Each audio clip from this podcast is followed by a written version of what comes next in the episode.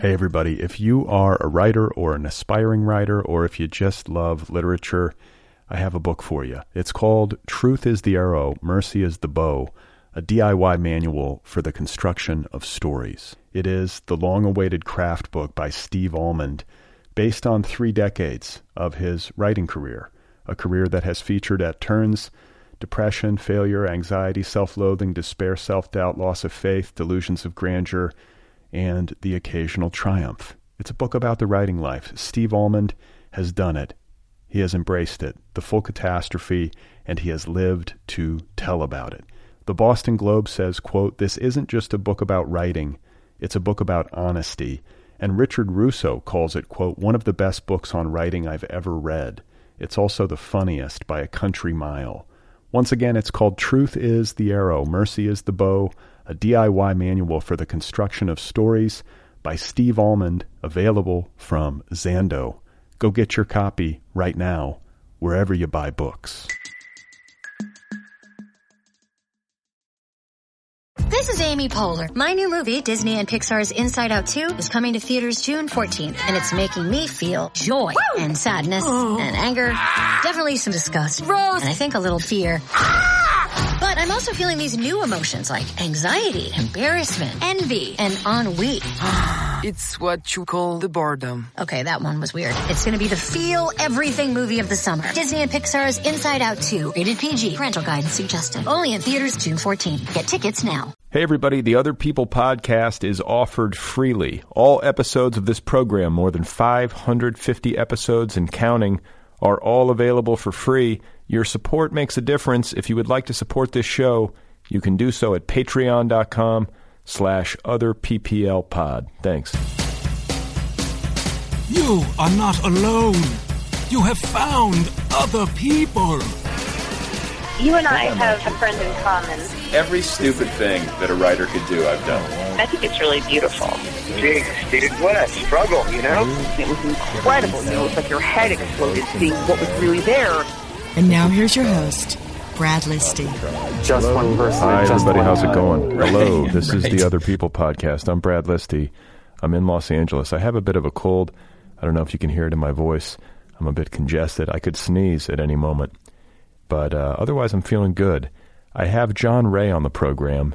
He is a Whiting Award winner. He's won a Guggenheim. He's published many critically acclaimed works of fiction. His latest novel is called Godsend. It's available from Farrar, Straus, and Giroux. And we had a great time talking. He came over on a Friday evening, if I'm recalling correctly. We uh, we had a bourbon or two, and we got down to it. He's a wonderful talker and uh, a good guy and an excellent writer. And that conversation is coming up in just a second. I before I get there, I want to say uh, just a quick thank you for the uh, kind notes that I received over the course of the past week regarding the new partnership with LitHub. For those of you who did not listen to the last episode, uh, my con- uh, conversation with Christopher Zeischegg the Other People podcast has, in effect, be, uh, been syndicated by LitHub.com. So they will be, uh, you know, posting the show, and I think you know some excerpts or uh, transcripts of certain bits of the show, and they'll be talking about it on their social channels and on their email newsletter. But it's a new partnership, and it's a way for the show to reach a new audience. And uh, excited about it, and very grateful to you guys for the good cheer. So uh, without any further ado, let's get to the show. This is my conversation with John Wray. His new novel, One More Time, is called Godsend. On my dad's side, uh, my family's, you know, been in California forever, really since the gold rush. Um, uh, we didn't make any money uh, during the gold rush uh, other than to open a saloon in Placerville, California, uh, which in those days was not called Placerville. In those days, Placerville was called Hangtown. Where's Placerville? It's up um, on the border to Nevada. Um, basically, if you drove due east from the Bay Area all the way, like to, to Reno, um, almost to Reno, yeah, like Truckee and the, like the Sierra. Yeah, absolutely, way up in the Sierras, but but still in California, but but right sort of almost across the border. So your family, and it was called Hangtown? Yeah, the town was called Hangtown then. It was a mining town, um, you know, founded, I think, in 49. And by the time these two brothers, uh, who were, you know, distant ancestors of mine, got there, they had a claim, but there was just no more gold to be found. You know, all the, all the uh, claims were tapped out by that point. They were probably five, ten years too late. You know, these gold rushes went very fast. Um, and uh, they got there, and they were smart enough to realize there was no more gold to be found, but there was still a lot of people there looking for gold, and none of those people had very much to do with their time, and enough of them had some money to spend that clearly the thing to do was to open up a saloon. So that's what these two brothers did, and then they did pretty well. Wow. So you know, uh, like that's that's an impressive amount of knowledge about your ancestors. That's 1849. Yeah, yeah. Well, this was this was uh, 1856, I believe. How do you Um, know all this? Because uh, I was fortunate enough to have an aunt who um, was a very brilliant woman, but uh, someone who never really found a means of kind of exercising her intelligence. You know, she was a housewife, mother of three kids. So at some point, relatively late in life, she's one of these people who really became passionately interested in genealogy. Like 23 and Me? yeah, yeah. I mean, Ancestry.com? unfortunately, she didn't live to see uh, 23andMe. That would have, of course, fascinated her no end. I'm sure she would love all this stuff that's happening now. You know, freaky as it is, I'm sure she would find it fascinating. But she just, you know, she was researching the old-fashioned way, just going to archives and libraries and looking through um, court records, and you know, she spent decades putting together this sort of mosaic that, that more or less tells the story of of our family from actually from Scotland. Um, apparently, we're descended from horse thieves in Scotland who were arrested by the English. My last name means thief in some like obscure Mediterranean dialect. Is that right? I mean, I say that with like partial confidence because I used to live when I was just out of college in a basement apartment, and my upstairs neighbor and landlord was uh, Greek. Uh huh. Parents like lived in Greece. He was over here for like law school, and he was, uh, you know, amused that I was like Sicilian or my last name is Sicilian. And he one night knocked on my door and had a book in his hands, and it was like some sort of like Mediterranean dialect book, and he pointed Uh-huh. he pointed to my name. And there you read the word Thief. thief. That's right.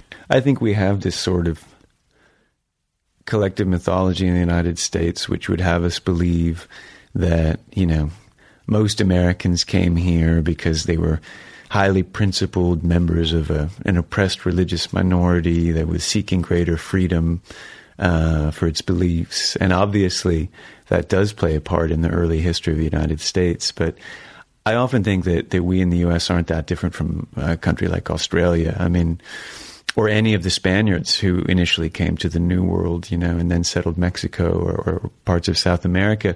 You don't leave your home unless you have a pretty good reason, and usually that reason is an economic one or a legal one. Yeah, there's like a desperation. Yeah. Either way, like that's Yeah. what I think. Like there's there's something in, innate in the American character that is desperate.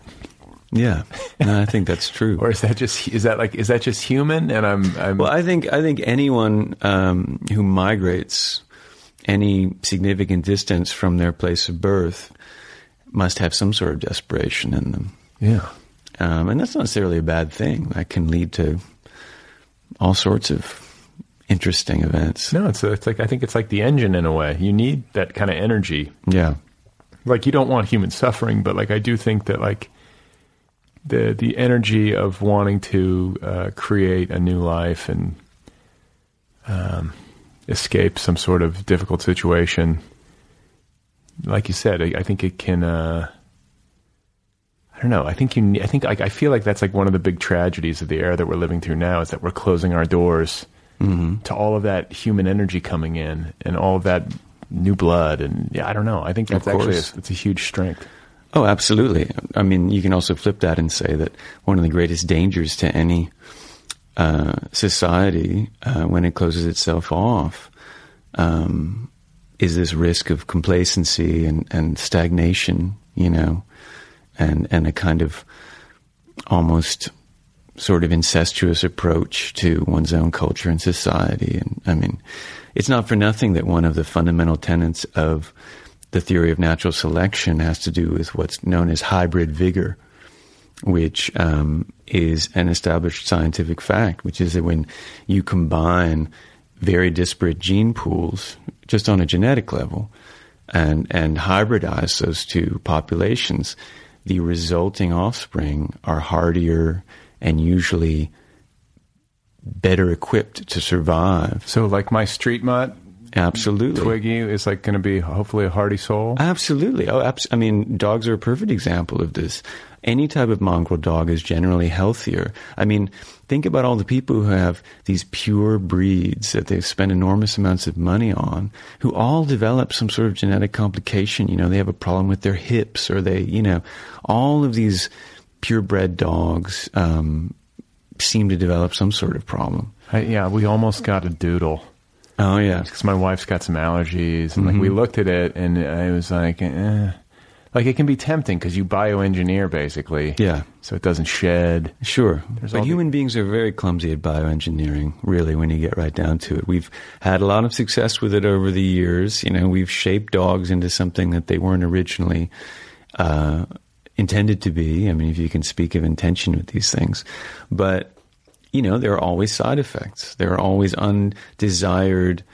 Um, outcomes that are kind of built into these desirable traits that we want. You know, we're just it's pretty clumsy, you know. Like Yeah, you I say, you say don't "Oh, I want this." a dog that's that's that's smaller than the dog that that we have." So we're going to look for the smallest dogs of the litter. And we're going to you know put them together and hope that a smaller dog results. You know, and that often works quite well. But who knows what other traits you're you're you're messing with? I mean, genetics are very complicated, and and um, well, we used to have a French bulldog, Walter, who Yeah. uh, choked on a bagel, unfortunately, and passed oh, away. I'm sorry to hear that. Yeah, but he, you know, French bulldogs were invented, I think, in the late 19th century Mm-hmm. in, I want to say France, where they took English bulldogs and they bred the smallest, eh, like they had, they basically found dwarves who had like the recessive gene where the ears popped up. Do you know what I'm saying? Like it's Yeah. like it's like science fiction. They did this, and these dogs, they have to be birthed through cesarean section because they, had- you know, they're so like, you know, there's just it's like uh, there's just a lot that goes into it, and they do have lots of health problems typically. Yeah. I thought you were going to say they took a population of English bulldogs and they just bred them for arrogance. and suddenly they ended up with some French bulldogs. Well, they they're like they, they became good companion dogs. They were small enough to sort of like sit in your lap, like Oh, they're incredibly cute. they're yeah, but they like they don't- you know can't do much with them. And they, I don't think they can breathe very well. No, don't they, they're- don't they have breathing issues? Yeah, they're bra- it's called brachycephalic, the Mm. flat faced dogs. Right. So they snort and they snore and Oh, yeah. I mean, I'm, I've always been a guy, like, I mean, at least in my adult life, I've had active dogs. I have Twiggy now, and then I had a Border Collie Yeah. before that. And that's like the French Bulldog in the middle was sort of uh an experiment in having more of like a, it's like a furniture dog. They just like lie there. It's probably dangerous to talk about dog breeds like this in a podcast because you're going to alienate somebody somewhere. You know how many people there'll be have- a passionate believer, a lover of French bulldogs somewhere who, uh, I don't dislike French Bulldogs. I'm just saying it's a different experience. yeah, It's a for the record, they're very cute. They're very cute. Hey, folks, if you are a writer, if you're somebody who's struggling to write, if you're trying to write a book but failing, if you're failing to write a book but wishing you could, if you've written a book but you're not sure if it's any good and you need to make it better, all of the above, you know what I'm talking about? I have a book for you. It's called Truth is the Arrow, Mercy is the Bow, a DIY manual for the construction of stories. This is the long awaited craft book by Steve Almond. Steve has been a guest many times on this show.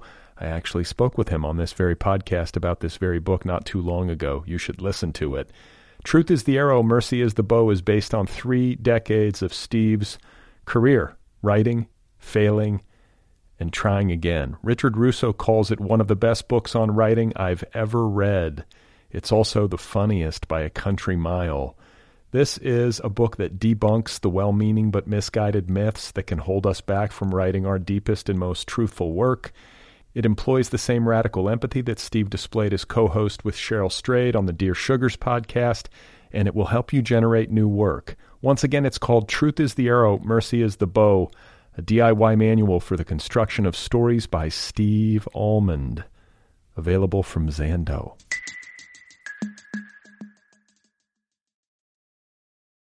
Um, I don't trust, like I was going to say when you were talking about humans and bioengineering, you know, you talk about uh, like cloning shit and bringing, you know, there's talk of like bringing back the woolly mammoth and Right. like some of that stuff sounds kind of cool. But when we start to get into this, I just don't trust us as a species to handle these responsibilities. I don't really trust us as a species to handle any responsibilities. I'm I, I'm really trying to think of a responsibility that we've been entrusted with that we've handled well so far. Yeah, we're a mess. Yeah. I mean, I guess we've gotten pretty good at cooking. Well, it's like we're clever. I think human beings are clever, but I think that, like you know, talked earlier about like America having this inherent desperation. There's just something very fallible and corrupted about uh, the way we're wired. Yes. Well, we're we're far cleverer than we are wise. You know, That's right. I think that's essentially there's just a a um, an asymmetry there and a, and, a, and a disproportion there. I mean, we just we're we're we're just a bunch of precocious children. Do you think we're gonna like what's gonna happen? Are we on our are we on our way out? I think there's going to be an enormous cataclysmic correction. Um, I don't think we're going to become extinct anytime soon. But uh, often, when there have been massive upheavals, um, ecologically speaking, um, if you go back through the sort of natural record, um, actually, it's fairly rare that a species will go completely extinct, uh, at least if it's reached a certain population kind of globally. It's very hard to wipe out every last member of a species, you know. But there are often these enormous corrections that result in a far, far slimmer pie wedge than originally existed, you know. Um, they often um, have found when, for example, a new species is, is introduced to, let's say, let's say a, a new species of rat is introduced to some island in the Pacific. Um, sometimes that can that can really lead to the full extinction of, of native species, but usually there's a tremendous period of upheaval and then equilibrium is restored again and, and there's just a lot less of a certain species or of all the species you know there's a redistribution and i tend to think that that is what will happen with humanity over the next few hundred years but i don't know i mean I guess you know, in a weird way, things have become so dark lately that that what I just said is kind of an optimistic take on the future, which is kind of amazing. You know, if you told me this when I was you know twelve years old and in the eighties, you know, I would have uh, I would have been pretty shocked. Yeah. But the other thing about humans is we can get used to anything. You know, we're we're very good at becoming dissatisfied with things that should probably render us content, and that's a big par- part of our problem now. I think as a species, but we can also get used to anything, no matter how, how horrible. You know, that explains a lot of relationships. Yeah, that too. Yeah, it does. I, I was talking about that in the context of like the homelessness problem in California. Sure. You know, just like getting used to seeing people sleeping in their own filth in the street. Yeah, And just being like, these "Oh, these tent cities now that yeah, have sprung up. Yeah, like what we were tolerating this and Yeah. uh, just like accepting it as normal and as like the only, you know, uh, just the way things have to be or something. Like it's somehow intractable and it just or the natural order of things. Yeah, and it bums me out. And like you know, it's it's be useful for people to go places where this isn't an issue. Absolutely, and yeah. to like walk around and ask yourself why. yeah. Like why? I don't know the answer. Like why? Why when you go to, you know, Berlin or something, you, that's not as uh, it's not as evident. Not that Mm-hmm. know, these places are perfect, but No, not at all. I mean, it's interesting. I, I live in, in, in Mexico now. I live in Mexico City. Um, and um, my girlfriend, who's from Mexico and has lived her whole life in Mexico City, pointed out to me at some point, not too long ago, that there are virtually no homeless people in Mexico. and that is actually true. There are far, far fewer homeless people in Mexico than, than in the United States. And the reason for that is obviously not that Mexico is some utopia in which uh, the poor are somehow taken care of by the state or, you know, um, there's greater equity uh, among the population in terms of wealth and various other things. It's simply that culturally in Mexico, family, and especially one's extended family, is far more important than it is in the United States, which means if you have even a second cousin who somehow can't um, find a way to make his way on his own through the world, you find a place for that person. You know, you take that person in. If they're an alcoholic, if they're schizophrenic, the family will find some way of accommodating that person for better or for worse. Um, whereas in the United States, that's simply not the case. See, know? this is where, like, you know, all that, like, I, I'm pretty liberal in my politics, but this is where I find myself uh, saying things that sound like of the right, like Mm. family values, the social fabric, the way that that's been uh, like sort of uh, diminished or fractalized or whatever. Like, I think it's actually to our detriment. Mm-hmm. Well, I And think it, I think it brings advantages with it, but but carries great disadvantages as well. And it doesn't necessarily have to be biological. It's just Right. like that sense of human community and this Community, care, yeah. care for one another and a feeling of uh, authentic connection Yeah, and like responsibility to one another. Like some of that's been lost. I mean, you live in a city like Los Angeles. I don't know where all you've lived or if it's like this in Mexico City, but I think bigger cities might make it easier to sort of blend in, be, like be anonymous, kind of feel disconnected from people Mm-hmm. Sure. because it's so big and there's so many people and everybody's in a hurry. yeah, And you know, I've lived here almost 20 years. I've known a few of my neighbors. Like only one of them like became like a real friend. yeah. Otherwise, it's like friendly at Yeah. best. It is very odd, and that is, I think, a great change that's happened, even just in the last sort of generation or two or three. Um, I certainly notice in Mexico City when I walk down the street, um, people greet me who with whom I've never spoken. You know, they've seen me around often enough to register that I somehow, you know, have some connection to the block. And really, I think everyone on my on my block will will you know just say hello to me on you know and, and I've learned to do that. It took me a while to overcome my sort of innate American reserve and respond in kind in a natural way that didn't seem forced. You speak Spanish I do, yeah, fluently? uh, pretty fluently. That's good. It's getting there. Did you learn because of the uh, your girlfriend, or did you know it before? Um, I I studied in Spanish in high school, which didn't help me at all. I you know I graduated from high school without barely being able to ask you know what time the bus leaves.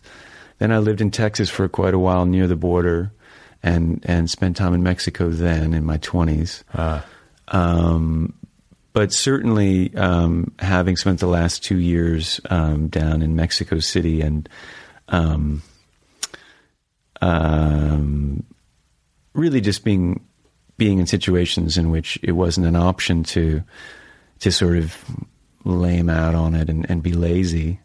well, immersion's the best way, right? Absolutely, yeah. I mean, and by immersion, I think one has to specify a situation in which you have no escape. Yeah, You speak the language or you keep your mouth shut. that's right.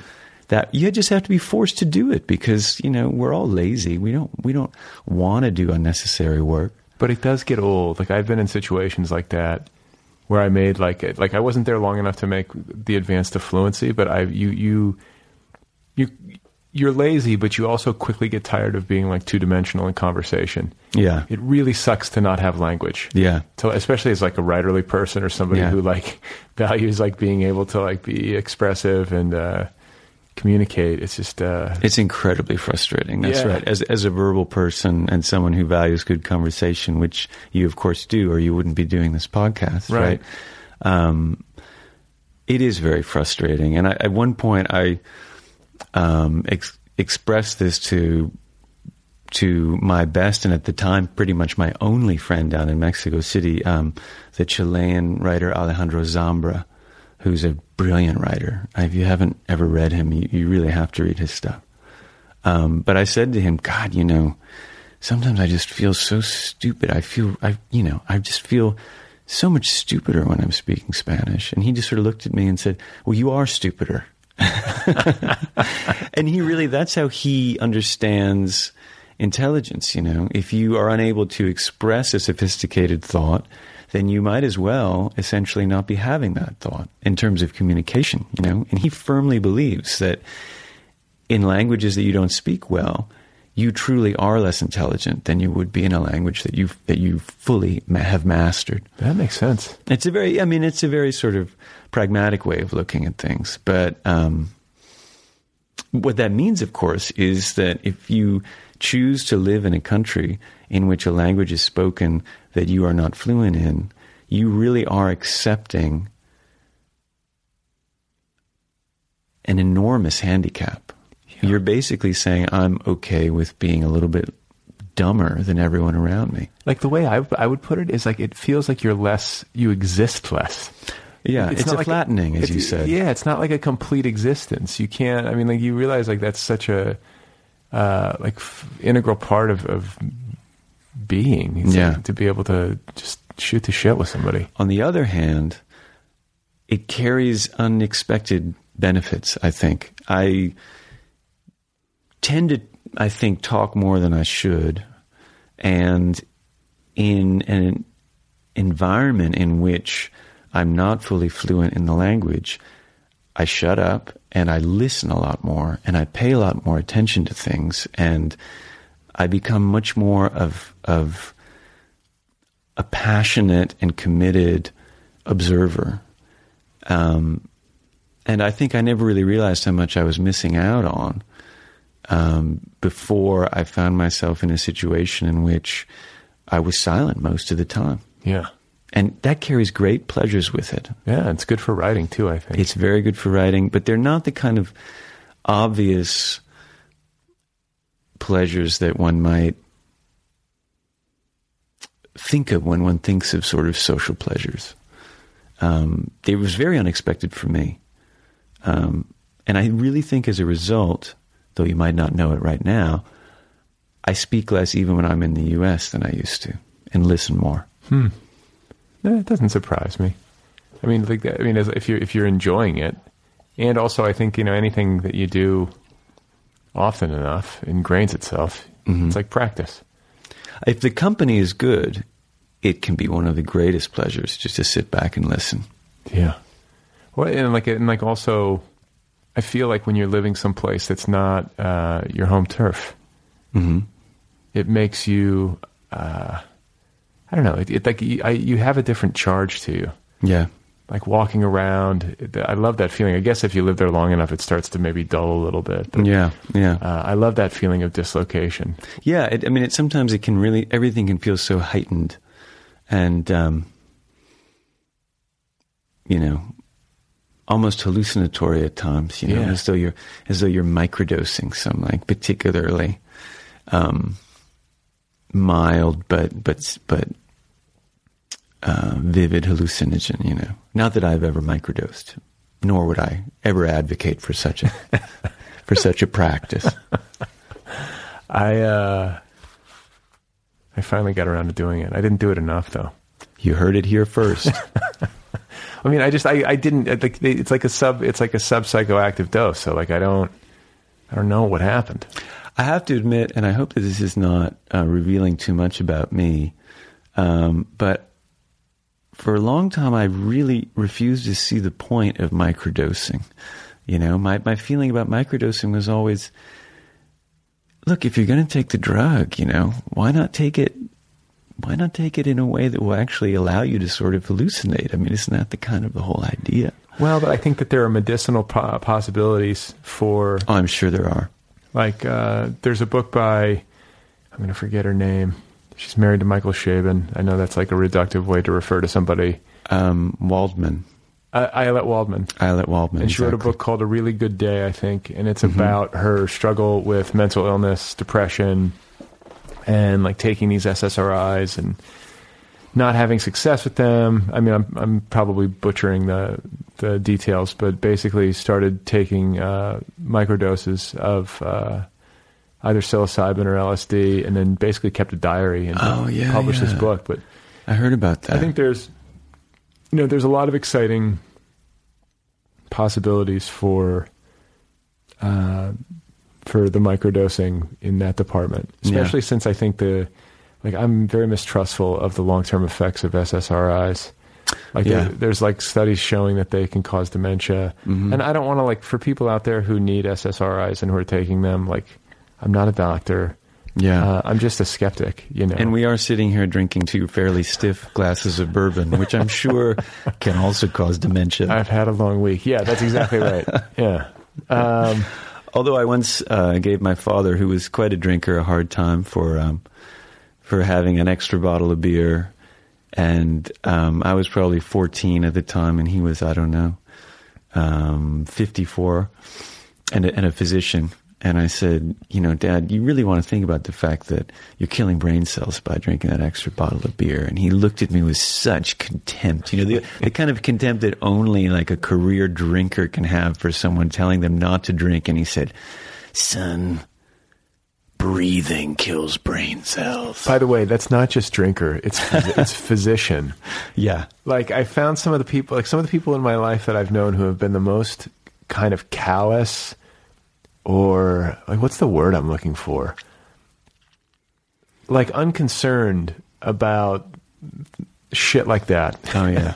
Yeah. yeah. Are people in the medical profession? Oh yeah, my dad. You know, I don't think my dad ever took me to the doctor in my entire childhood. You know, like I would have an incredibly high fever. My mom would be freaking out somewhere, and he would just be like, "Ah, just good for the immune system. You know, he'll get through it." You know, like it was really strange because he himself was a hypochondriac. Oh, It was it was quite a quite an interesting double standard there. okay. So where are you? Let, let's get to your uh, like like uh, origins. Where are you from? Um, well, as I said, my dad comes from a long-time California family. My mom is Austrian from uh, a, a town uh, a couple hours south of Vienna. Um, they're they're both uh, scientists. Um, they were both cancer researchers, and they met at um, an international um, medical congress in Vienna at the end of the '60s. Um, my dad was quite a bit older. Um, he was sort of the keynote speaker at this at this congress. Um, he was a childhood leukemia specialist, and my mom was sort of fresh out of um, her PhD program, and he managed to dazzle her, which he also often attributes to a three-piece Madras plaid suit that he was wearing at the time, and if she also claims he was wearing some sort of silver tennis shoes. I don't know. My father does not have a very good sense of style, and this just sounds far cooler than he could ever possibly have been. But he somehow convinced her to leave her family and leave Austria and, and come to the United States. And they both worked for the National Institute of Health in, in Washington, D.C. Um, in the 70s, which is where I was born. Uh, but I only lived there for a year. And then um, we all moved up to Buffalo, New York on the Canadian border. No near shit. Niagara Falls. Buffalo. Yeah. Buffalo, New York, yeah. I, I think of Buffalo. I think it's just freezing cold.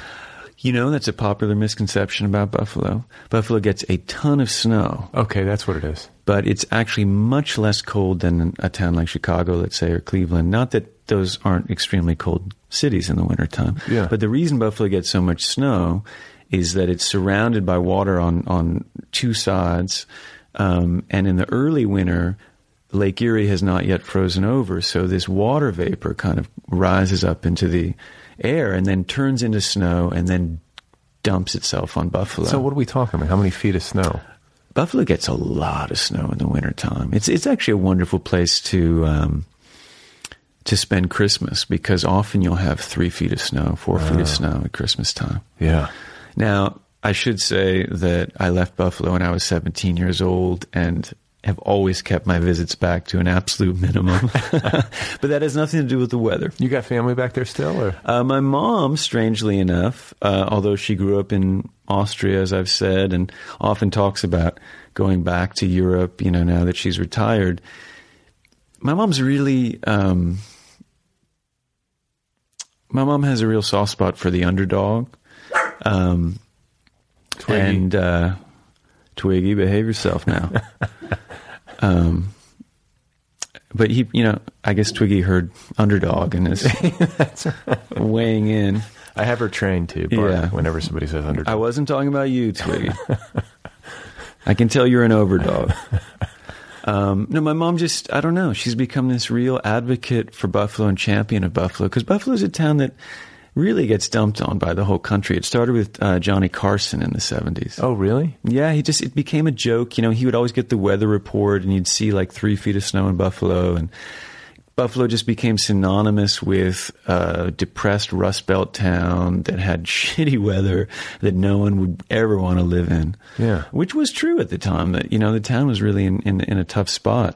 But it's become a far more pleasant place to live uh, in the intervening years. Well, I'm from Milwaukee and Indianapolis. Okay. You know, Milwaukee's a lot like Buffalo. Yeah. The first time I was in Milwaukee, um, which I think was in 2002, I was on a weird little book tour for my very first book with Colson Whitehead. I was sort of Colson's opening act. Oh, wow. Um, I made him look good, you know, with my awkward just attempts to read from my book. Like the shaky book. Like, Yeah, yeah. I really was. I was like, you know, I was like the hack comedian that the headliner sends out to Yeah. to loosen the crowd up or what have you. But we, I remember we were both in in Milwaukee, and um, I thought it was just so beautiful, and I really felt at home there. Milwaukee has these amazing old houses, and it's it's it's a town that was really wealthy uh, in the early decades of the 20th century, just exactly like Buffalo. Um, Like it's like just like a port town or yeah, you know, I mean, they they were both. I think. Um, um, how should I put this? The success of both of those towns was was directly related to their location on on the banks of one of the Great Lakes. You know, um, I mean, Milwaukee was much farther west, so um, you know, maybe maybe Milwaukee was sort of earlier on in the kind of chain of trade that kind of led from the Midwest through the Great Lakes and then along the Erie Canal and eventually the Hudson River and then New York City or across to Boston. Um, and Buffalo was right at the beginning of the Erie Canal, which for a few decades was the place to be in terms of trade and, and commerce of all kinds. Mm, it's interesting to me how like these places can, you know, just like the rise and fall of empires and cities. And like I was talking to It's a bu- quick. It can be quick. Well, yeah, I was talking to a buddy of mine this week who has been uh, traveling for like six weeks. Uh, and has been all over the country. And I was like, "So where you been?" And he's like, "Oh my god," you know. and I said, "Well, what were the highlights?" And he said, like one of them was like Oklahoma, and the other one was uh, Detroit. Oh, yeah. and we started talking about Detroit. I had read a book. I read a book called uh, "The Unsettlers" by John Sundeen, Uh-huh. which is about people who kind of like not go off the grid, but basically drop out of the system, Right. try to reinvent themselves and find like you know sort of new economies. Yeah. And Detroit's like a perfect sort of like Oh, tabula rasa for that sort of behavior. Yeah. Because it just got completely obliterated. But you talk about a place that went from being what the fourth, like the third or fourth biggest city in the in the country at mid 20th century. Sure. And even like when I was a kid, Mm-hmm. I mean Detroit and like the auto industry was you know like way. Uh, I mean, I think it was on its way out at that point, but Yeah. I think it was still much closer to its uh, to its prime. And- but also with an unbelievably vibrant culture as well. I mean, if you just want to look at music, you know, right Motown and the whole thing. uh, unbelievable stuff. Chess Records, Motown, so much of the best popular music that's ever been recorded in the United States was was recorded in Detroit. and it just like you know past 20 years Yeah. obliterated mm-hmm. or more than 20 but i mean you know what i'm saying like it really sort of like kind of manifested over these past 20 years and And it's been more dramatic in Detroit than any of the other Rust Belt towns, you know. yeah I feel like a town like Milwaukee, you know, has had its hard times, but it was never just sort of atomized and just devastated the way Detroit was, you know, which of course now makes Detroit one of the more interesting towns to visit.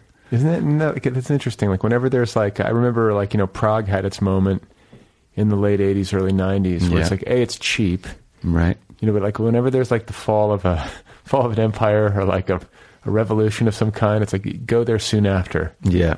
you know, and it's always like an interesting place to be. Sure. And like I guess I'm, you know, after the crash or when a place has been obliterated, you have an opportunity for reinvention. Sure. The real estate's cheap. Yeah. And I think, too, people get a chip on their shoulder. People love their hometowns. Like your mom mm-hmm. loves Buffalo, and like people who are from Michigan, Yeah. they have a vested interest in seeing it rejuvenated. Right. And then there are people I think who who go there and make it home and like want to participate in something like that. And I find that relatable. Oh, absolutely, absolutely. It's exciting too to feel as though um, an entire urban center has been laid to waste, you know, and you know that something's going to spring up again, and it may bear no relation to what was there before. But you know, that's what's so fascinating about um, a city like, say, Rome, you know, which which saw successive waves of development and and over and over again would reach these these heights and then and then implode or be invaded or be sacked you know i mean this this city of rome that we know now um, came about after centuries of essentially uh, existence as a ghost town, you know, after the fall of the Roman Empire. You know, there was a period of time when the city of Rome was really, you know, was overgrown by trees and vines and was almost a, uh, just a colossal ruin.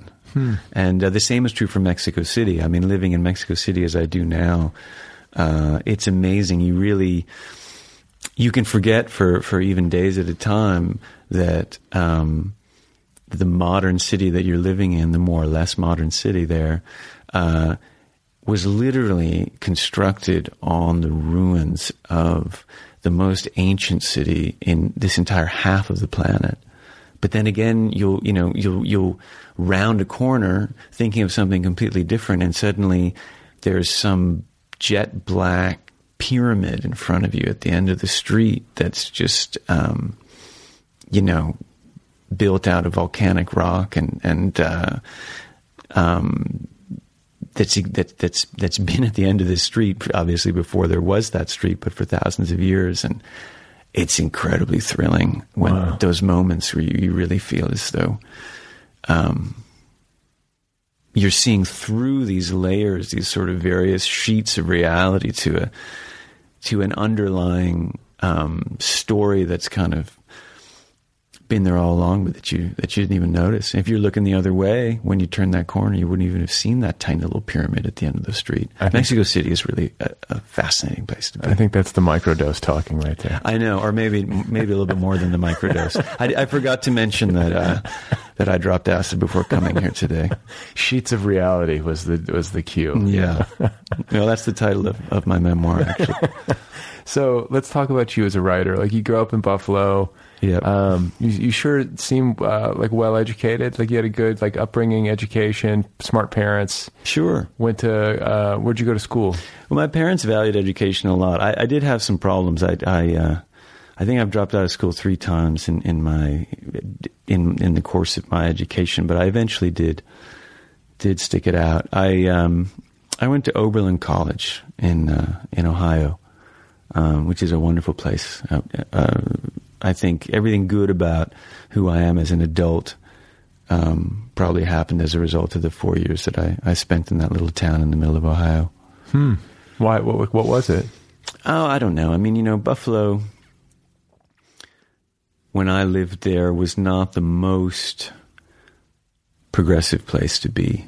You know, I don't think I knew a single human being who was openly gay, for example, until I got to college. And that's, I mean, you know, for the first 17 years of my life, not a single person. Yeah. Um, it's impossible to imagine now. Right. I mean, it's impossible. Yeah. To to I, I don't even believe myself. You know, thinking back on it, but that truly was the case for me. And Oberlin, uh, which I went to simply because it was academically the best school that I got into. I had terrible grades in high school. Um, was you know was and I think still is one of the most progressive colleges in the country. Um, uh, I was it was commonly referred to as the gayest school in America uh, when I got there around the time that I went there, and that was just that in and of itself was the best thing that could have happened to me. You know, um, it was a very steep learning curve for me in the first month or two that I was in college. I mean, I remember being shocked by someone openly acknowledging the fact that they masturbated. I was completely shocked by that. It was just some guy a year older than me who was living on my in my dorm on you know in the hall, my same hallway. I, I, I can still physically feel my shock and surprise that that was something that you were allowed to own up to. You know, Right, right. And I, I really can't blame my parents for this. You know, my mom was very. Um, uh, was this sort of 60s generation, you know, almost a little bit too sexually liberated uh, for my comfort. Right. You know? um, I distinctly remember being in a car with my mom. Uh, we were going to the supermarket, I think, and I was about halfway through high school, you know, maybe I was 16 years old. And um, my mom, we stopped at a red light. She reached over, opened the glove compartment, and inside the glove compartment was a box of condoms. And she said, John, you know, in her very thick Austrian accent, you know, she said, John, I know that you, you know, I know you're having sex already, and I think it's a beautiful thing that you're having a sex. It's a wonderful thing between any two people. I just want you to understand the importance of prophylaxis, you know. And it, that really was one of the most humiliating moments of my of my youth because I was so far from having sex. Right. I was. It was. I remember thinking, God, even my mother thinks I'm having sex already. um, so it wasn't her fault. It wasn't my parents' fault. But but um, I think just that part of the country at that time, um, it really makes me feel kind of old because our values have changed so much and so many things have gone so horribly wrong with this country. But we are we are more open than we used to be, and obviously. Um, uh, you know, socially speaking, human rights have advanced. Um, and anytime that I'm incredibly down about where we are as a country, I think back on, you know, just how closed Buffalo was when I was growing up and how no one was openly gay, at least that I knew. Um, and just how far we've come in that regard. And it, it, it makes me a little bit less depressed. I feel, I was feel before. similarly. I had similar blind spots, you know, and like lived in kind of a cloistered, uh, you know, I mean, Indianapolis back in those days. Yeah. Probably a lot like Buffalo. Yeah. I mean, in Milwaukee too. But, uh, and then had a, I had a similar like awakening in college. I went to Boulder and was just like, oh, Yeah. okay. College is pretty great. I think so too. I mean, if, if you're lucky enough to go somewhere good, yeah. And also just, uh, like not even, I mean, academically, but also just socially to be someplace where, you know, you can, uh, be at liberty. Yeah. No, it's it's the greatest gift. So did you I couldn't wait. I couldn't wait to go to college. So did you uh, go into Oberlin feeling like you were interested in, in writing, or did you become a writer as a result, or did it even did it even happen later than that? Well, I I I started writing fairly young. I was I was fairly precocious with writing, um, but it, it was sort of an interesting evolution because uh, my mother read an enormous amount. My dad read a lot. When I was about ten years old, uh, I was trying to write things, and and um, and then I had sort of sort of. Uh, I don't know what to call it. Basically, what happened was I was reading a lot of mystery novels and thrillers. I decided I was going to write a whodunit, you know. And uh, I knew my parents were kind of into that sort of genre of fiction, so I thought I was going to impress them with this thing. So I wrote what I, you know, the first chapter was probably only a few pages long. I didn't have much of an attention span in those days, but I remember the the premise was which is ripped off from somebody, probably Agatha Christie or something. The premise was that this wealthy old man in this small town had been murdered, but everyone hated this person so much that everyone had a wonderful motive to, to kill him, you know, so, which I, you know, not the most original idea, but, um, I think I was, I probably stole that from Murder on the Orient Express by Agatha Christie, now that I think back on it. Anyway, the first sentence of my novel, which at that point was five and a half pages long and never became longer than five and a half pages, was uh, I think I can still remember it. Old Man Withers was, without a doubt, the most ornery old fart in the village. Uh, so I gave my parents these these five pages, and uh, you know very impatiently waited for them to read them and get back to me. And you know, a few days later, we sat down, and I very eagerly and impatiently asked them what they thought. And I'll never forget what they said. Um, my father said, "John, your mother and I are very." Very pleased that you're that you that you're pursuing this this um, this uh, can I call it a vocation? This vocation, you know, we think that uh, you know what you've written shows a lot of promise, and uh, and and we're very pleased that you shared it with us. But are you sure you want to use the word fart in the first sentence of your novel? And that really that really traumatized me. It really it really burned me more than it should have. I mean, I think in retrospect my father was right. But um, what that meant to me at that age was these adults don't take me seriously and they don't take what I'm trying to do here seriously. And then it hit me how long it would probably take, how far I was from a point at which I could write a novel that people would take seriously. I mean, it's kind of kind of sad in a way. Even at 10, I was desperate to be taken seriously. What kind of ambition is that for a 10 year old? Right. But then I completely stopped writing for um, uh, eight or nine years. And only after I'd been at Oberlin for a while, which happens to have a really wonderful creative writing program, did I eventually start to notice that, that some of the kids that I knew were writing probably poems or things like that that seemed to almost be taken seriously. And once I realized that maybe we were at an age where that could be possible, what did I even mean? What did I even think that meant to be taken ter- seriously? I'm not even really sure. Um, but I've always felt a little bit of embarrassment about doing anything creative and asking anyone to take it seriously. Um, but that really shut me down for almost 10 years. Damn. Yeah. And then you got back on the train and I was a sensitive, so I was a hothouse flower in those days. um, now I've got, you know, um, now I've got a soul wrapped in shoe leather, but you know, back in the day. Yeah, so then I started dabbling and, you know, I did the standard thing, took a couple creative writing classes, you know, where you have to try everything out, little one page plays and poem here and short story there. And I certainly read a, a huge amount. Both my parents were big readers, as I've said, especially my mother. My mother, you could tell sort of halfway through dinner that my mother was impatient for dinner to be over so she could go to bed and open up her whichever penguin classic she was reading at the time. Like you could you could feel it. It was it was like this you know, she she kind of stopped listening to you after a certain point. And, normally she was a very sweet and attentive woman, but when she was ready to go to bed and, and, and read her book, I mean, that was really when she f- most fully came alive. You know, I really think for a decade or two there, um, my mother lived most intensely when she was curled up in bed uh, with her reading glasses on and one of those big fat penguin classics with the orange spine uh, open in front of her on her lap.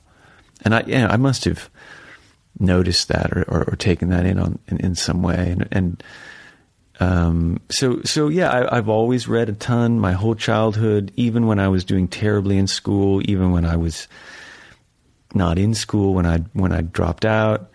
Um, I, I feel as though I was never not reading, and I'm sure that's true for for most writers. And um, it's it's it's probably the only thing that's really crucial.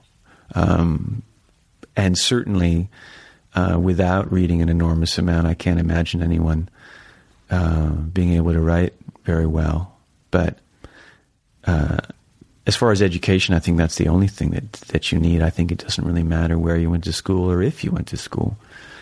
Um, but you have to have that that very not just the pleasure in reading, but but but that kind of uh, greediness about it. You know, a, a greedy excitement that that leads to like really close attention. I have to correct my dog real quick.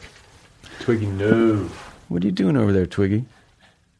So, what about like writers? Uh, like, what were some books? Like, were there formative experiences for you reading that, like, Oh, re- sure, yeah. like made you like say, like, I want to do this? Like, I, Um, yeah, absolutely. Different books at different times in my life. Um, when I was very small, I was um, really passionate about Through the Looking Glass, which is the second installment of Alice in Wonderland by Lewis Carroll. I was never that into Alice in Wonderland for some reason, but I love Through the Looking Glass. It just has a slightly different tone. To me, it has a, a slightly darker, more kind of, you know, Alice in Wonderland, of course, has this dreamlike quality to it, but Through the Looking Glass has a darker tone that to me is really more more accurate to you know in terms of what what dreams feel like to me. Um, I just loved Alice in Wonderland, and I still, I mean, uh, through the Looking Glass, and I still read it uh, every year in the summertime. There's an old beat up copy at my mom's house, and when I'm visiting in the summer, I'll, I'll open that and read it. Later, I got incredibly into the Lord of the Rings, um, like every other kid in the world, you know.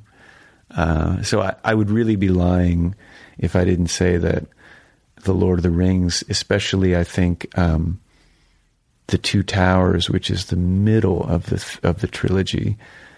Uh, I, I, can't think of a book probably that had a, a stronger in, influence on me.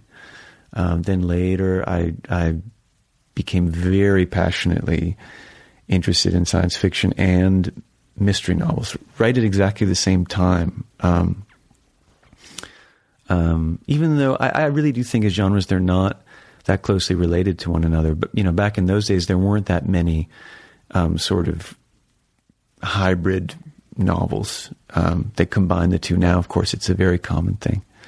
Um, but so there may be some books like uh, Childhood's End by mm. Arthur C. Clarke. I love that one that when I, I was a kid. Yeah. Um, and um, I absolutely loved all the Raymond Chandler novels, although I think I was, I really think I was too young to understand a lot of the humor in them but there was something about that style. It was it was both very hard boiled and, and, and, and kind of baroque in a certain way because he, you know, Raymond Chandler will write the strangest sentences just to get a kind of chuckle out of you. You know, he's really a he's really a, a kind of very dry, very arch, very alcoholic comedian. You know, um, and then later. Um, I remember in high school there were a number of books that we were assigned to read in English class. They were hugely that really they really got me. That really they really kind of knocked me sideways. Um, like uh, Winesburg, Ohio, by Sherwood Anderson was a book that I just adored. Um, Fathers and Sons by Turgenev for some reason. Um, the Sun Also Rises was was a was a big book for me. Um, I also went through a period of, of really obsessively reading all of Ursula K. Le Guin's books. Um, she was sort of the last science fiction writer that I became really passionate about. Um, then I got to college, and you know, a lot of the kind of probably a lot of the standard books that that that book geeks um, get excited about in college, like um, uh, Gravity's Rainbow or um, uh, Italo Calvino. I remember um, there's a novel by Italo Calvino called uh, "If on a Winter's Night a Traveler." That um, is probably not his his best book, but somehow that one really got me. Um, it had the conceit that each chapter was a slightly different literary genre, and that each chapter kind of linked up with the next, even if they were totally unrelated in, in terms of plot or subject matter. And at the very end of that novel, um, the various chapters with their various titles sort of create a story within a story that's just a paragraph uh, made of little composite pieces of all the different things you've read. So it was a very, you know, a very postmodern book that that um, at that time, at that age, you know, when you're 20 years old, just seems like you know the whole artifice of it and the trickiness of it and the cleverness of it seems like the very highest thing that literature could aspire to. right. Know? Yeah. I have a friend who loved that book. Oh, like, really? Yeah. Yeah. Yeah. Yeah. Like, I mean, now is. Nowadays, I would, I would, I would probably say The Baron in the Trees is, is my favorite Italo Calvino book because it somehow has a bit more kind of heart to it, maybe, than some of his drier experiments and, and, and, and literary games. Now, what about getting from, you know, college and being a book geek to actually trying to write your own book mm. and finally be taken seriously?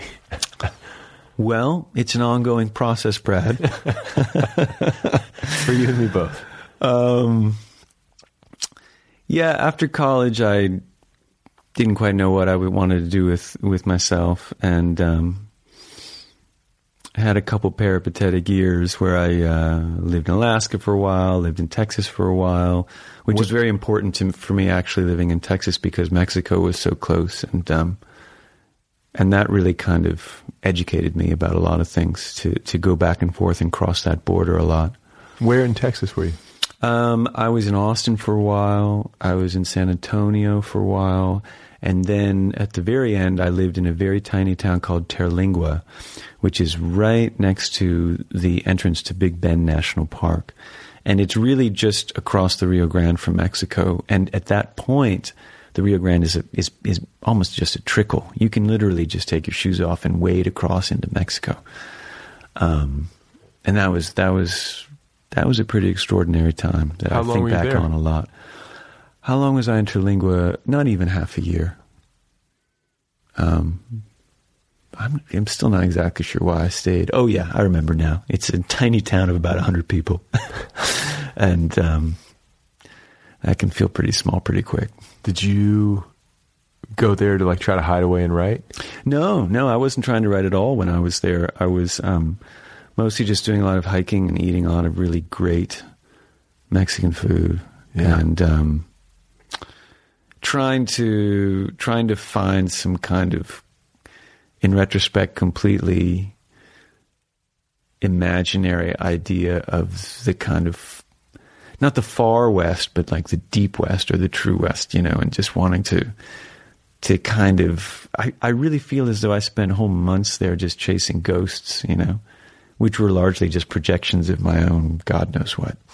Wow. But it was a wonderful time. I'll never forget it. And then what about uh, like early attempts at books and getting yourself, uh, you know, finally getting yourself to where you're publishing? Um, well, I did start trying to write things towards the end of, of my time in college, um, but they were all very, very short things. Um, I suppose you'd, you'd, say poetry. I mean, most of most of the things I was writing were, were sort of these little compact paragraphs or a couple paragraphs. You know, prose poems, I guess, is what you'd call them. Although I thought of them more as just very, very, very tiny little short stories. I would have written longer things, but I just didn't have the attention span, you know, or the discipline to do it. And maybe my brain was still developing on some kind of, you know, neurochemical level. I'm not sure. Um, I do know that the first time that I was able to begin writing something that would eventually, um, that actually eventually did become my first novel, there wasn't any sort of eureka moment or any kind of clear correlation between work that I had done or things that I had studied or even books that I had read and the ability to do it. Uh, it almost felt like some kind of biological shift in me, you know, that maybe maybe my brain was done uh, maturing in some way, and then I could just do it. I, I mean, I mean, certainly the, the the the most important epiphany for me was really if you came up with uh, even even just three characters who were distinct from one another and wanted things from one another and also hated one another in some way that that was enough of of an engine to drive an entire book length narrative you know? Just if you have these characters that seem that seem plausible to you maybe even real to you if you're really lucky you can kind of you can kind of just put them in a petri dish and let them interact. That's a terrible mixed metaphor but we'll just go with it. And uh, they may if left to their own devices sort of just just uh, at least not write a book for you, but create enough of a, of a kind of, I suppose they'll generate enough plot that you can, you know, if you if you find the right way to serve that material, you know, you can you might end up with a book. Hmm. I mean, there was these are it's probably rose tinted goggles here now looking back on it because I think it was a, a huge amount of work looking, you know, on a day to day basis. I think my two, I think my two major epiphanies that made it all possible were what I've just described, and also the very sort of boneheaded realization that a book is made out of pages and that writing a single page in a day is not really that much work. And that if you just do a tiny amount, maybe not even a page, but if you do a tiny little bit every day, in theory, the end of a year, you'll at least have something that looks like a book. It'll be enough pages. You could you could theoretically call it a book, even if it's terrible. And that made that made things a lot less scary to me. Uh, It, it made it seem. I started to think of, of a book not as one 300 page monolithic kind of text sculpture and more as a collection of, let's say, 301 page mini stories. But what about all the connective tissue and making it actually cohere? Well, I didn't think about any of that stuff. Details, Fortunately, because if I had thought about that, if I'd even known what that signified, um, I might never have gotten started. But you, so okay, so that lets you get through the you know initial drafting process, but then Yeah. you know on the on the revision, that's when you made all that other. Well. I, I didn't even really have a sense of what revision meant at that time. You know, I, I, I I'm not the kind of person who plans things very well, and um, I just wanted to get started. I was at a time in my life um, when I began my first book, uh, in which I had a, a, quite a string of of um, rotten luck. I'd been fired from my job. I was living in New York City at the time, working at an art gallery and uh, I was fired from my job, kicked out of the sublet I was living in, dumped by my girlfriend, and um, you know had four years to go until I tur hit thirty. Um, maybe had a slight substance abuse problem, although that I think that actually ended up taking care of itself when I when I found something to do with my time. Uh, but um, suddenly I found myself with with no distractions and no way to justify not trying to write a book. Uh, and I'd felt like like maybe I, I maybe I wanted to give that a shot for for quite a number of years at that point. Um, I had dabbled in all sorts of sort of creative pursuits over the over you know I'd say between the ages of 13 and 23. I tried literally everything that came my way except maybe acting. I never tried acting. Um, and I'd, I'd been pretty bad at all of them. And, and writing was something I was slightly less bad at, although I was certainly not someone, no one pointed at me and said, oh, this, this young man has promise, you know. I, it was definitely, it always felt like I was kind of trying to overcome people's doubts. But that might be a good thing, you know. I think it does. It makes you work hard. yeah, but it, it goes all the way back to your childhood. It does, yeah. That's the through line. I guess so. But your parents seem like because I always think like uh, maybe I, I try to like sort of game out why I became writerly and wanted to like communicate and be heard and taken seriously. And I like the only way that I can like break it down is that you know when I was raised Catholic, it didn't really take for me, but I was sort of uh, not punished, but just sort of uh, it was frowned upon. Mm-hmm. And I was trying to say, like, hey, this doesn't make sense. You know, it was just that that feeling, just like when you wrote that story with the fart in the first line, Yeah. where they're not listening. Right. And uh, man, that stuff stays with you. It has a powerful charge. Yeah, it does. It does. Um, my mom actually um, has been very supportive of of my my writing um, from the very beginning. But un- unfortunately, she's just sort of by by nature, by temperament, a very pessimistic person who uh, who worries a lot. You know. Yeah. You know, she's a Central European mom. Um, she has a lot in common with Jewish moms, I would say. Um, as a matter of fact, my Jewish friends and I often sort of compare notes. And, uh, um, you know, uh, one of my closest friends, Nathan Englander, um, is convinced that my mom is secretly Jewish. You know, he wants her to take some one of those twenty three and Me tested because Right. he just he refuses to even consider the possibility that she's not actually Jewish because she really does fit the uh, fit that stereotype.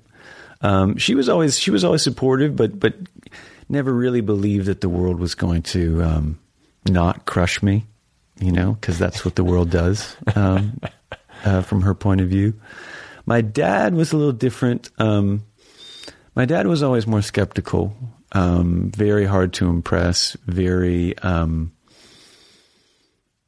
sort of oddly com- competitive with me um, about that sort of stuff. And I never understood that until years ago, long after he had moved uh, back to California.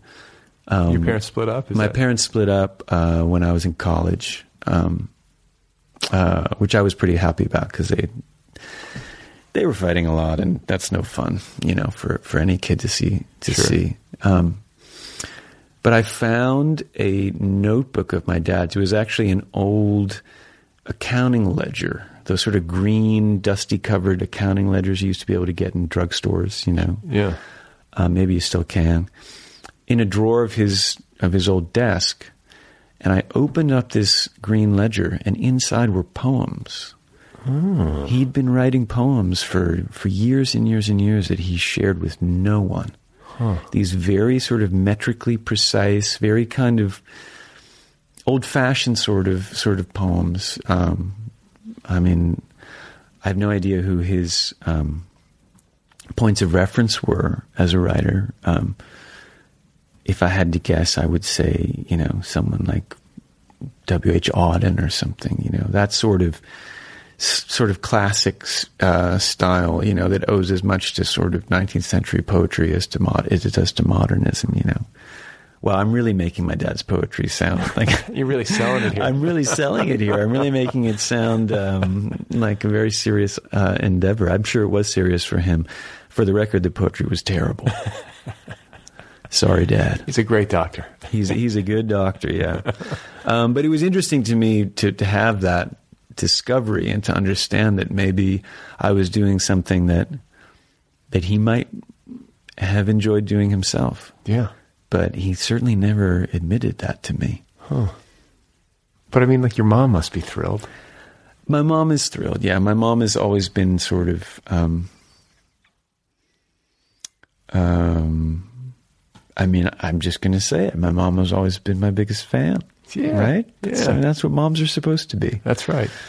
Strangely enough, you know, again, she has this perverse kind of kind of sympathy for the underdog. Um, you know, my my second novel um, is really of all the all of the five novels that I've read. I mean, of of uh, yeah. Maybe maybe for, before we go any further, I should tell you I've only read five novels ever. Did I mention when you asked me which books were impress were important to me? I think I did mention five. Those are the only ones I've ever read.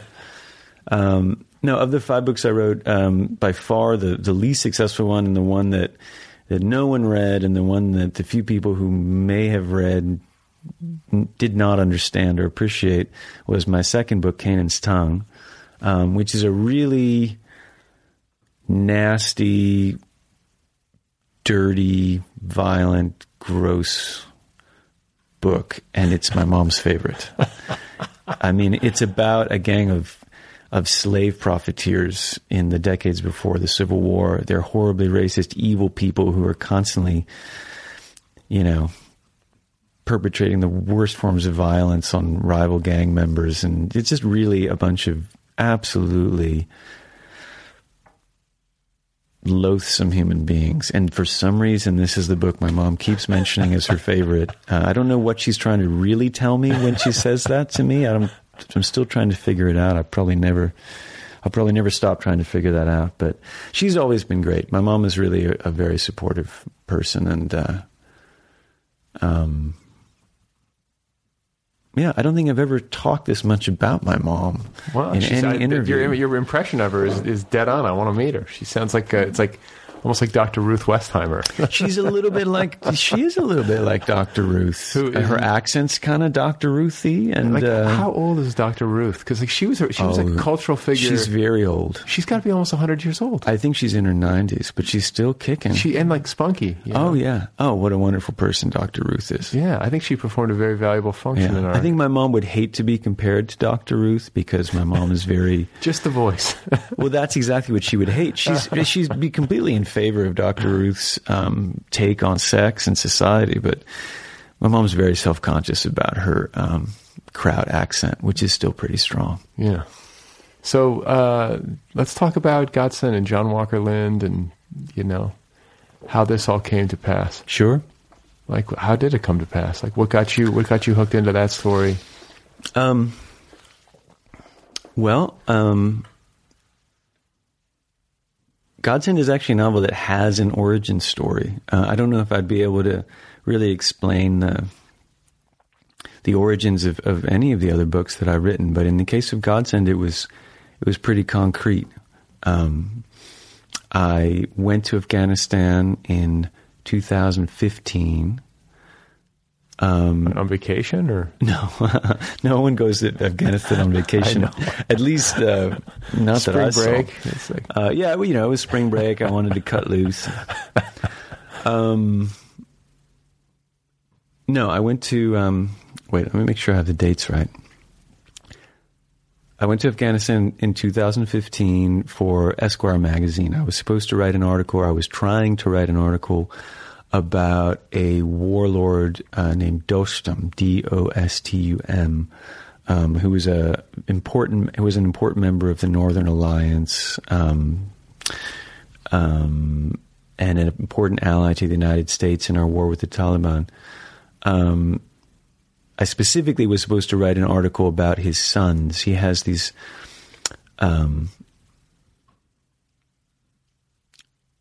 He has these three sons who are living the life of the international playboy. You know, they're they're spending all of their time in Zurich and Paris and Monaco, spending huge amounts of money, um, dating Ukrainian models, um, and their father is this tribal warlord. You know, who, um, as far as I know, has never been even been out of the country. This sounds like a sitcom. It's it's quite an amazing story, and um, um, I think it would have made it an interesting article. But when I got to Afghanistan, Obama had just declared sort of mission accomplished in Afghanistan and had withdrawn all troops from the country. They were still present in the country, but they were um, confined to various army, ba- various military bases.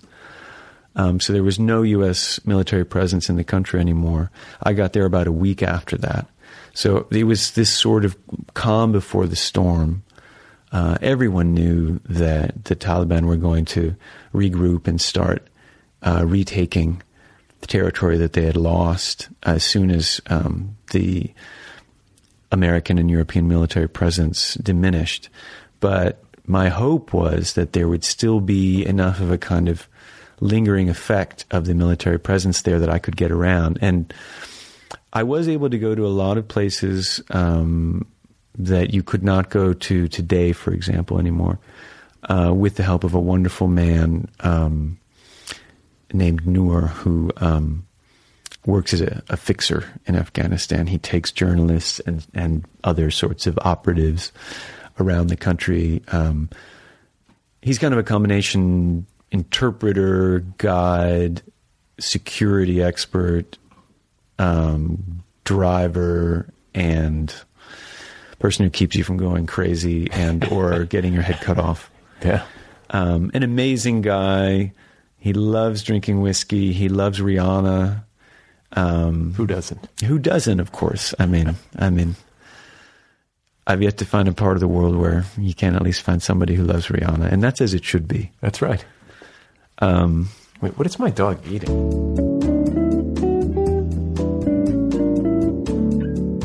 I want to hear the rest of the story. Like you're Oh. in Afghanistan, you're with Yeah. uh, what's his name? Your guide, Noor. slash Noor. Yeah, N O O R.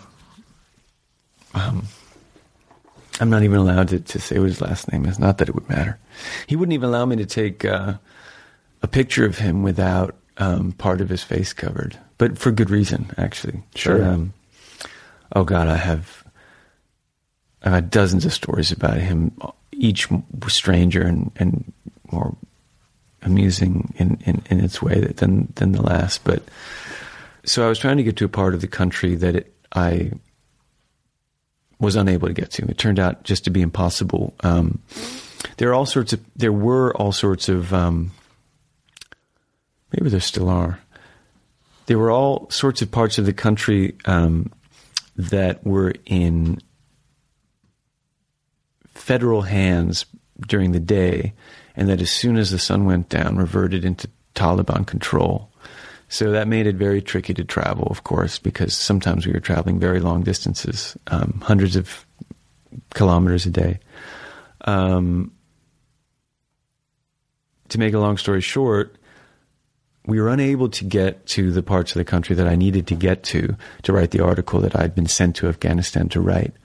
Um, but I wanted to go to Afghanistan for all sorts of reasons, among which the fact that I'd become very interested in the story of John Walker Lindh, the so-called American Taliban, who for a few years after uh, 9/11 was was really quite infamous worldwide, and certainly famous and very hated in the United States. Um, so since we couldn't do what we originally had planned to do, we couldn't get to Dostum and to the part of uh, Afghanistan that he was in at the time. Um, I decided that we should start investigating kind of the route that John Walker Lindh had taken through Afghanistan in his time as a recruit and then later as a soldier in the army of the Taliban and try to find people who had known him and, and ask them what their impressions were. And um, we had some luck with that, not as much as we'd hoped. But one day we were in a, a small town about an hour north of Kabul, and we were talking to this old man who was very chatty, very, very sociable, very willing to talk. Um, and I asked him through my interpreter whether he had known the American boy who had served in the in the Taliban army. And he answered immediately, "Oh yes, of course, I know all about the American boy. I know, I could tell you all sorts of stories, and I also know about the American girl." And we were kind of, you know, we were all kind of shocked by that, and and I thought he'd made a mistake, and actually, Noor uh, also thought that he'd misspoke, and tried to correct him, and said, "Oh, I think you mean the American boy." And the old man was very firm and very clear, and he said, "No, no, no, I mean the American girl." And we ended up talking to him for quite a long time. Um, and he gave us a certain amount of information. He claimed that there had been a girl who was either in her early 20s or in her teens, um, who at one point he insisted was American, and then at another point he described her as, as British. Um, it wasn't entirely clear, clear, whether he knew the difference actually between the two.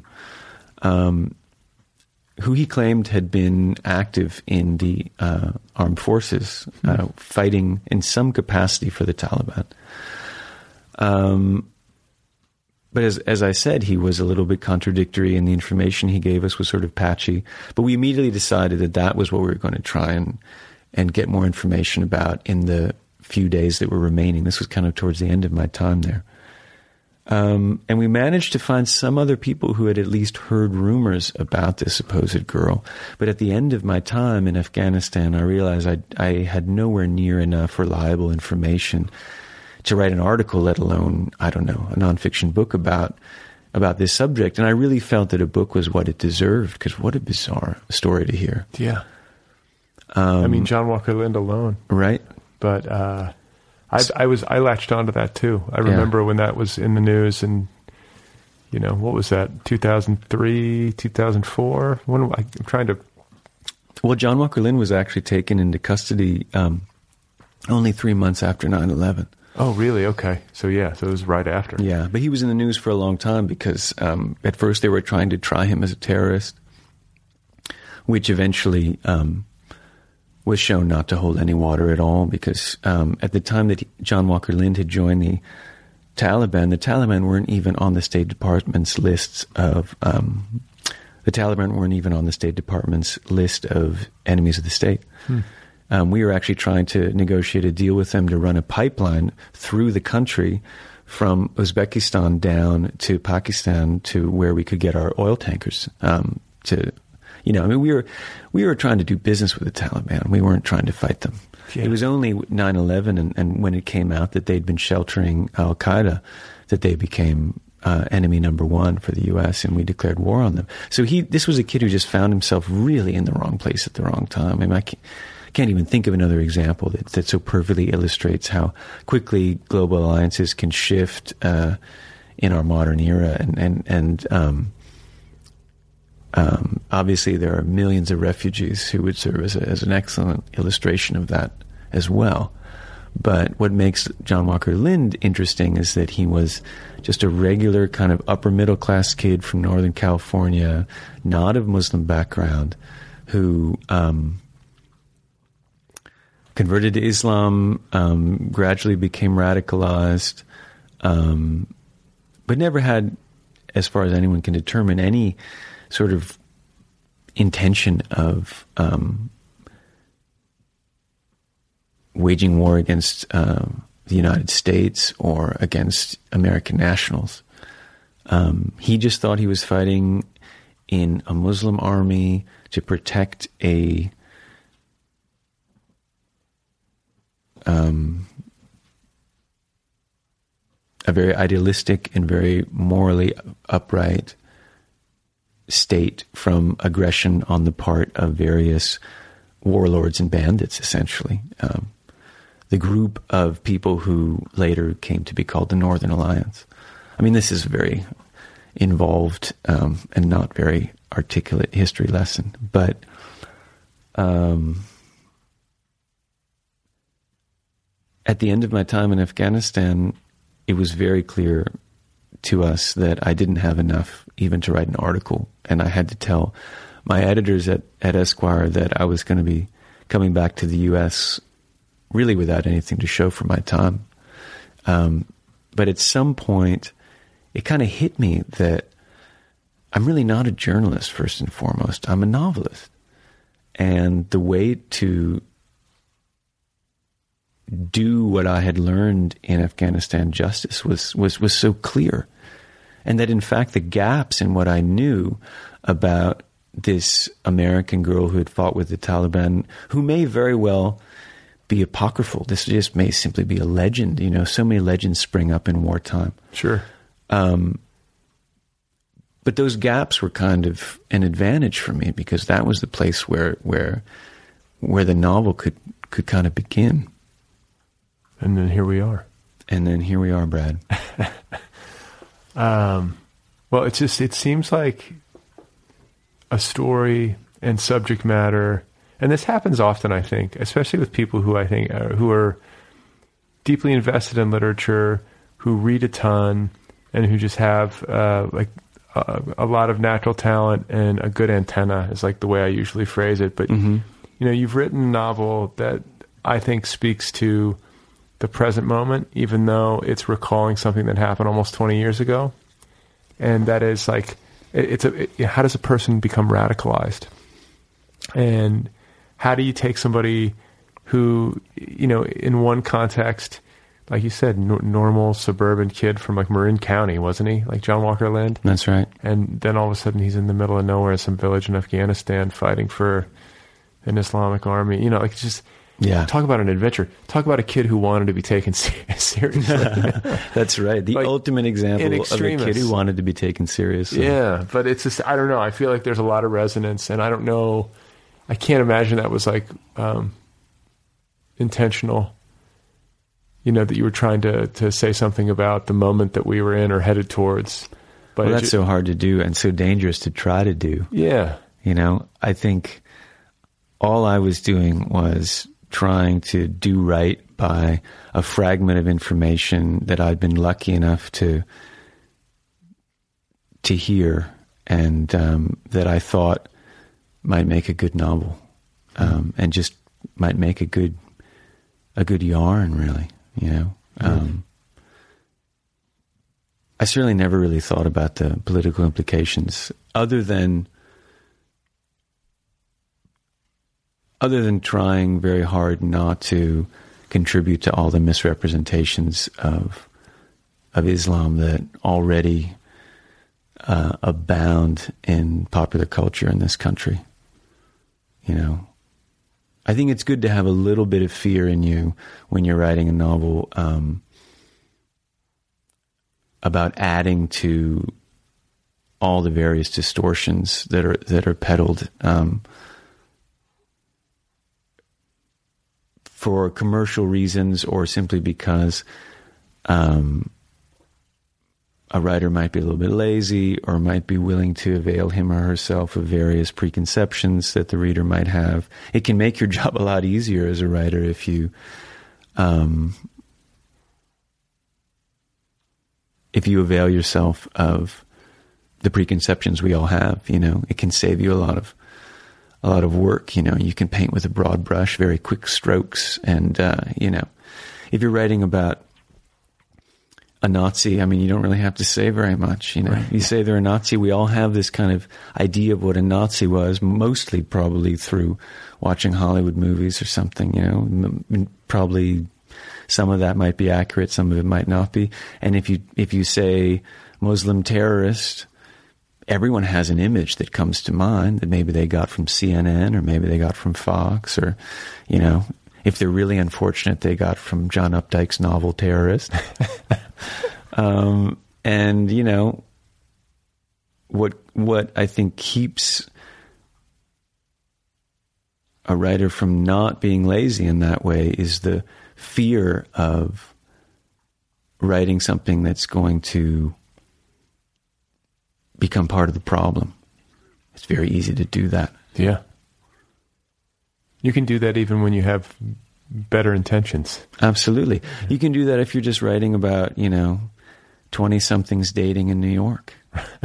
you know, you can become part of the problem any old way. You, you can, can, contribute to distortions and misrepresentations of um, the way things are, no matter what you're writing about. Well, I don't think you did that in your book. And uh, it's been a joy to uh, talk with you. You're a great talker and uh, a live mind. And I just uh, appreciate you. Uh, for people listening, there's been a lot of uh, scheduling mishaps trying to get this conversation in place. And John has been um, extremely um, kind in you know accommodating my crazy schedule. So appreciate. Well, Brad, I heard you had good bourbon. Yeah, right. It's a. By the way, we're recording this on a Friday night. Um, I don't know if you can hear it in my voice, but it's like bourbon, a long week, but uh, a very excellent conversation, and I appreciate it. Great way to start the weekend. Thanks, Brad. Okay, that is John Wray.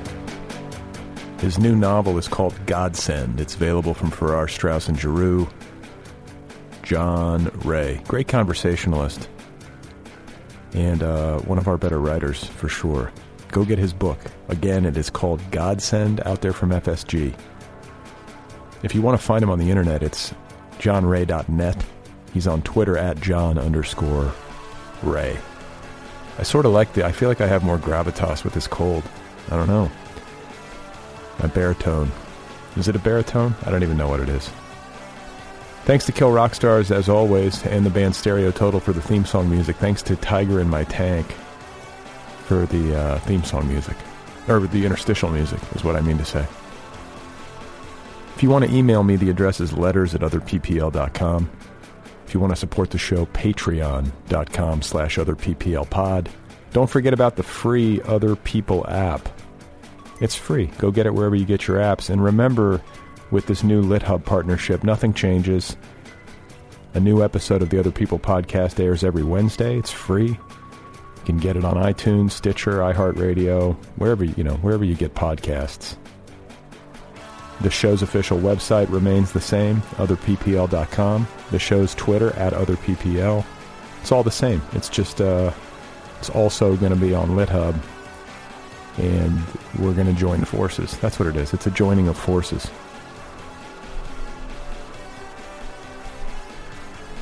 So my my son has this cold.